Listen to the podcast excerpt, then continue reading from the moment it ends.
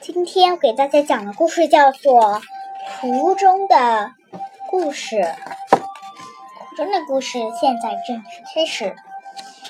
现在我给我来给大家讲一个湖中的故事。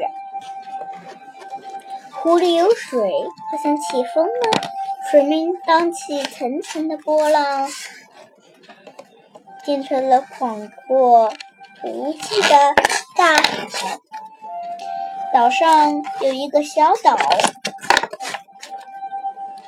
岛上有两个国家，两个国家里各有三座山，三座山上各有四个城堡，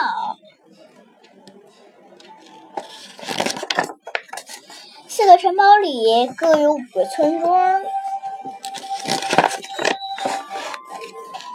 五个村庄里各有六栋房子，六栋房子里各有七间房间，七间房间里各有八个柜子，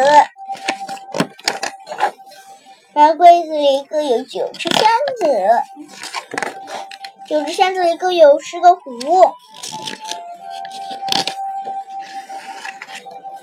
下面要讲的就是这个湖中的故事。解说故事中出现的魔术，如果用红点红点来表示的话，会变成什么样呢？它首先变成了广阔无际的大海。岛上有一个岛，就用一个点来表示。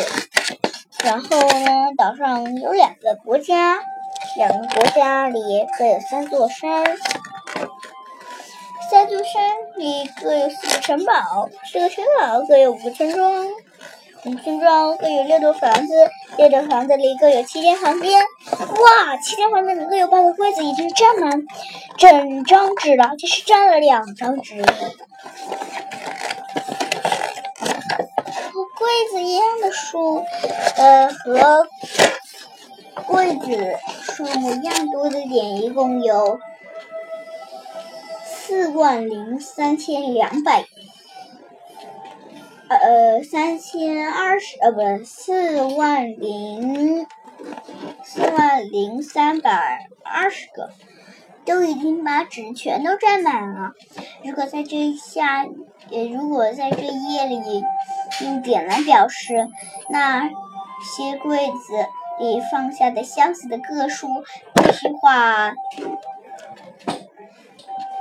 三亿六千两百。